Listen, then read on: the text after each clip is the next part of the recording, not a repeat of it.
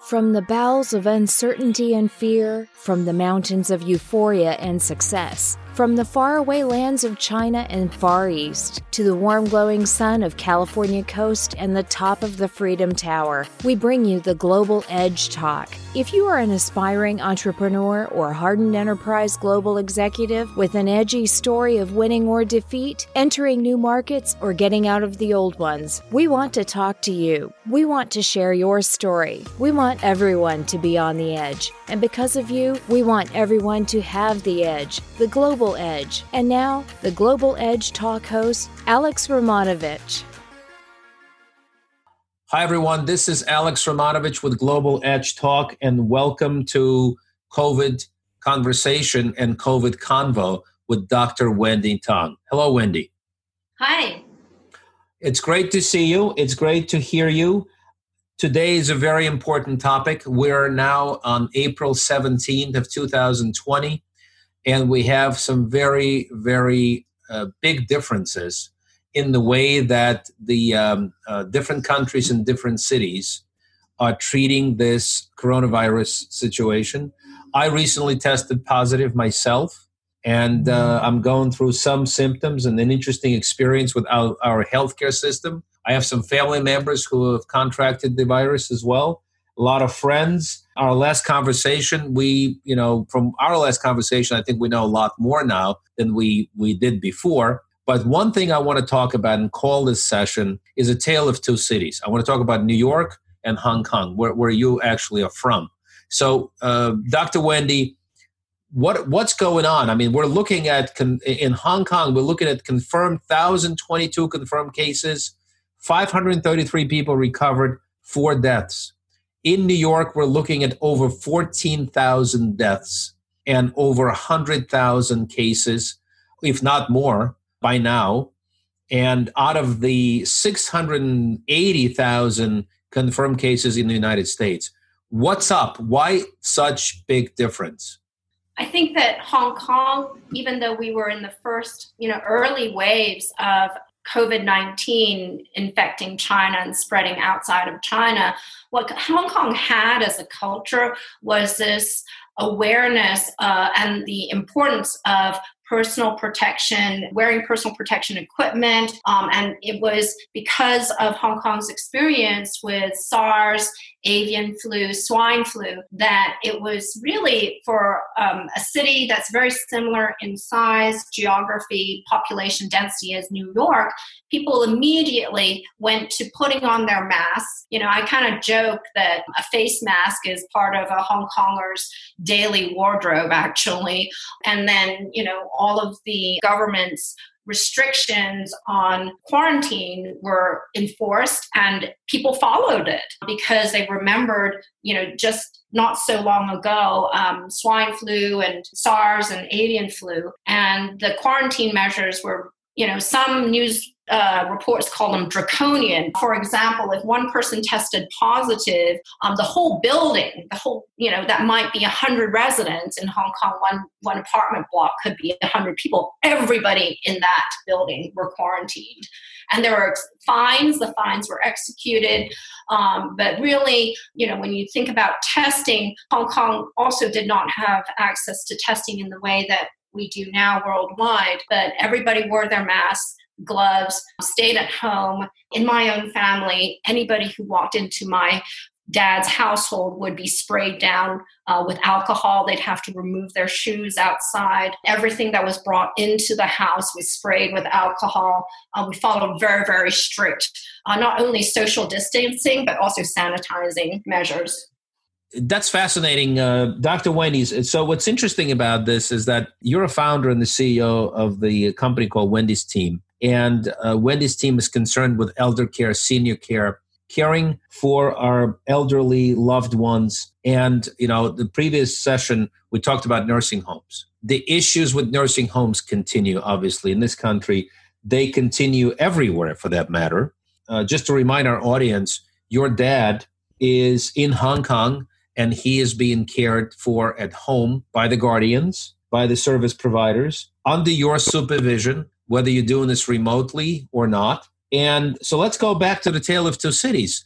Clearly, it's in the culture you know of the population in Asian culture to care for their elderly. It's somewhat in the culture in the United States and worldwide. And we know that COVID is impacting a lot of the um, elderly folks, although we see a lot of cases with younger people, fatalities, and you know, and so forth. So, how do folks handle the elder care at home in Hong Kong versus United States?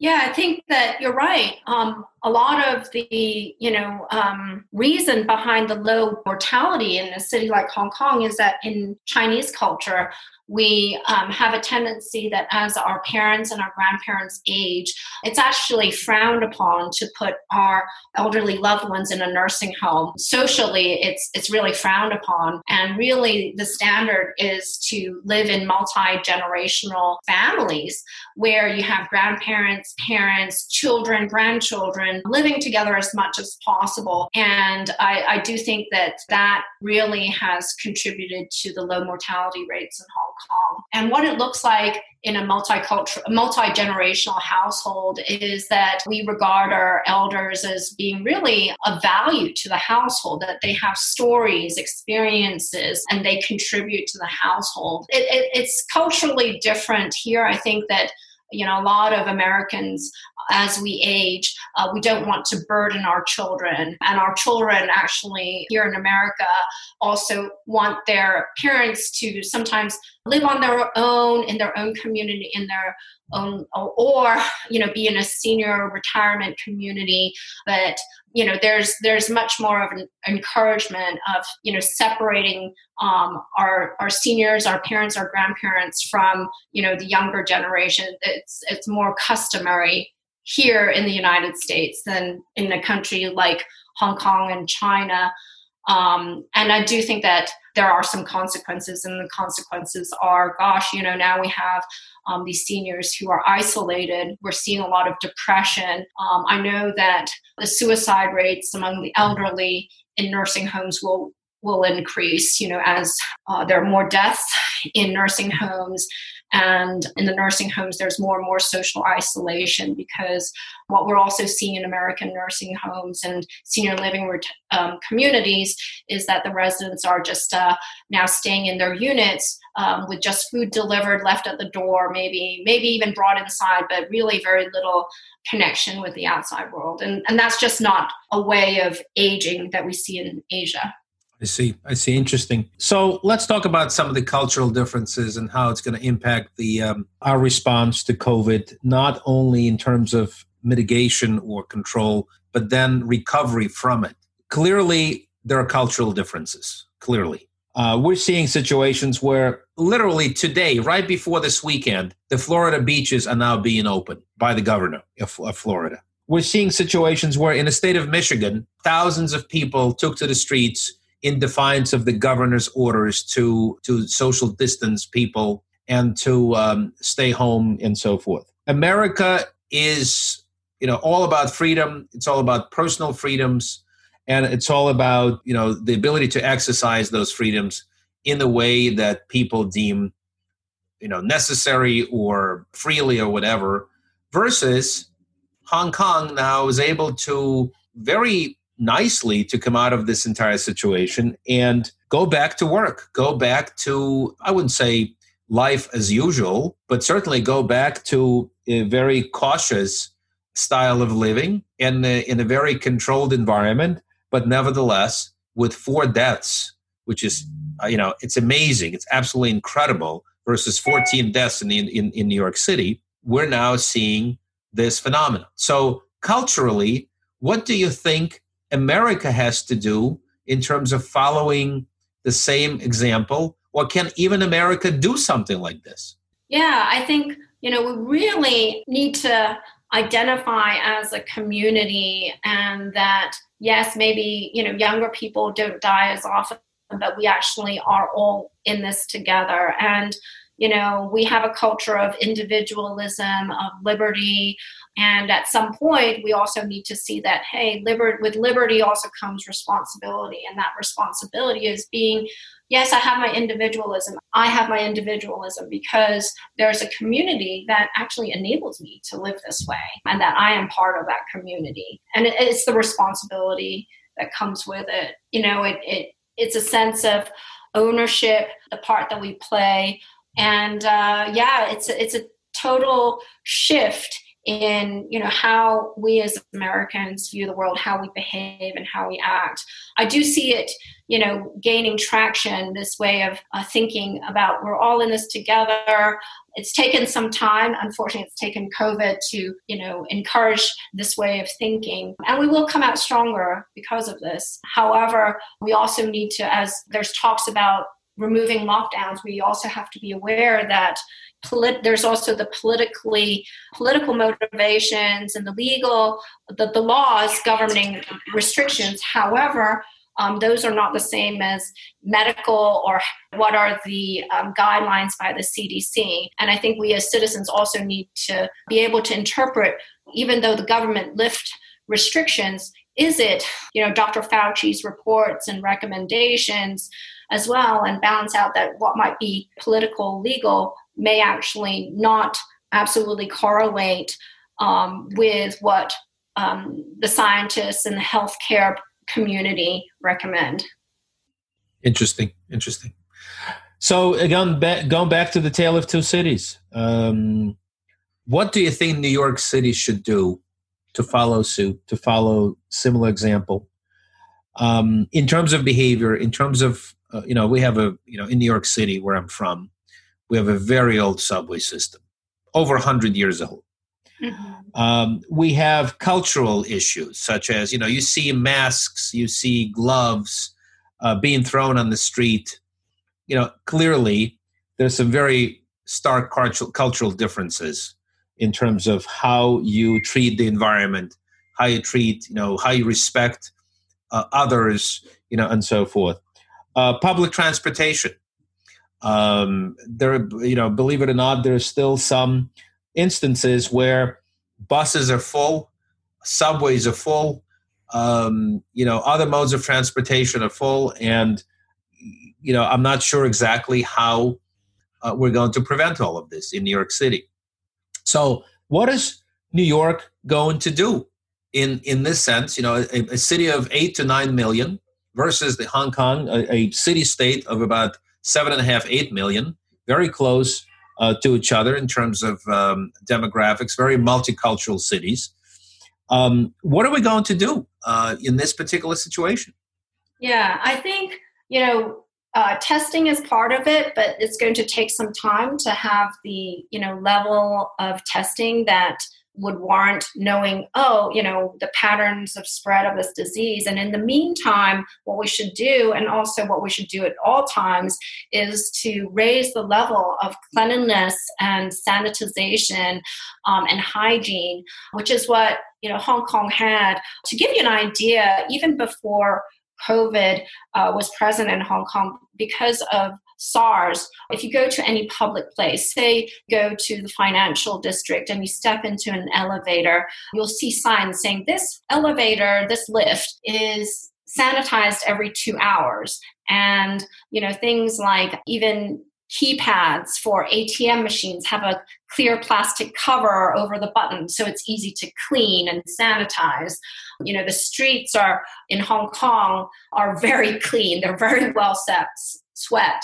So, you know, as you mentioned, the New York subway system is kind of known for the dirtiness and griminess. And these are things that we can even start executing on before testing becomes more available and it's all of us like oh okay as my family wipes all the doors the doorknobs the handles um, several times a day because my father is ill and um, he resides at home you know but that's also the whole population like oh all right you know let's make sure that when we enter a hospital we always hand sanitize. That was pretty much a, a, a, given in Hong Kong even before COVID.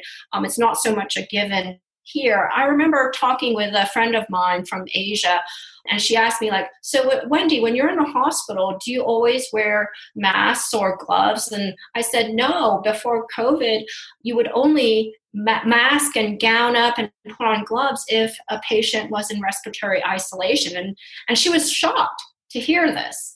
So it's a very different level of cleanliness, sanitation, and hygiene that we need to bring ourselves up to. We're not accustomed to it, and just like any habit, um, we have to develop this habit, and it does take time, but it should be our day to day and moment to moment daily life.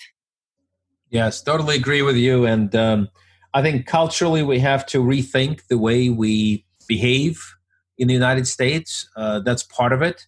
I totally agree with you that testing is extremely important. The more we test, the more we know. And the more we can um, isolate clusters and, and sparks of, um, of virus that, that may be happening, it requires discipline. It requires a lot of discipline on our part here in the United States. It doesn't matter where the virus came from. Obviously, you know that that's a different topic altogether. But uh, you know, we're a very large, open, global country and this will continue this this is not the last time this is not the first time this will happen we just need to be prepared we need to be ready any uh, you know in conclusion any great tips or any great you know maybe remedies some old you know remedies that you may recommend uh, for our folks our listeners in terms of uh, you know natural remedies or you know something to boost the immune system or anything else like that? I don't know about um, uh, dietary or herbal supplements. Um, really, um, I'm the biggest proponent of just you know eating a healthy and well balanced diet in moderation. Um, however, what I do you know have to recommend is so in each of our entrances into our house we have this alcohol spray. We basically bought rubbing alcohol, isopropyl alcohol, um, which is you know very easy to acquire these days, and mix it one to one with water in a spray bottle. And we actually like spray almost everything. It's, it's uh, yeah, and I, I, have a friend who's right now a, a, physician at the university hospital, and she was talking about like, oh my gosh, my my hands are dry and chapped from using hand sanitizer. And then I told her like, you know, do the spray, and she's like, oh, that's a great idea. But she had actually been using chlorine spray, and then which she then would have to like wash off quickly before it burned her. Oh wow! Oh wow! Um, and so, you know, the, the alcohol spray is like a mainstay of our household. It was something I learned from my family in Hong Kong. And then really wearing a facial covering. We're really short on surgical masks. I put in an order on Amazon like a month and a half ago, and I haven't received my supply yet. But um, I know the Amazon shipping situation is pretty. Uh, it's pretty bad. Yeah, I'm waiting yeah. for a lot of stuff right now. Yeah. So um, of course, I have team members who are out there in the community, and what I tell them is like, no matter what facial covering, be it a bandana, a handkerchief, a scarf, you know, a homemade cloth mask, whatever it is, just to cover your face is better than nothing. You know, don't wait for that surgical mask or that N95. Right. Right. So right. Those are my biggest tips: is just to sanitize surfaces um, and wear a mask and stay at home as much as you can. Right. Well, thank you so much, Dr. Wendy. Folks, thank you for listening. And we will be speaking with Dr. Wendy again next week. Unveil those topics a little bit later. Be well, stay healthy, stay disciplined, and hopefully this will all be behind us. Thank you so much.